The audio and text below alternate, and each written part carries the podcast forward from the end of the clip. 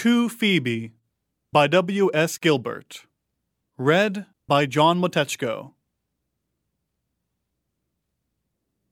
Gentle, modest little flower, sweet epitome of May. Love me but for half an hour, love me, love me, little Fay. Sentences so fiercely flaming in your tiny shell like ear, I should always be exclaiming, If I loved you, Phoebe dear.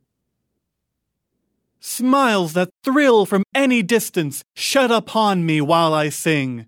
Please ecstaticize existence. Love me, O thou fairy thing. Words like these, outpouring sadly, you'd perpetually hear.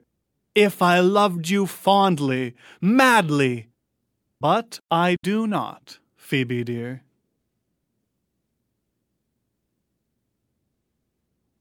A production of We Are One Body Audio Theater.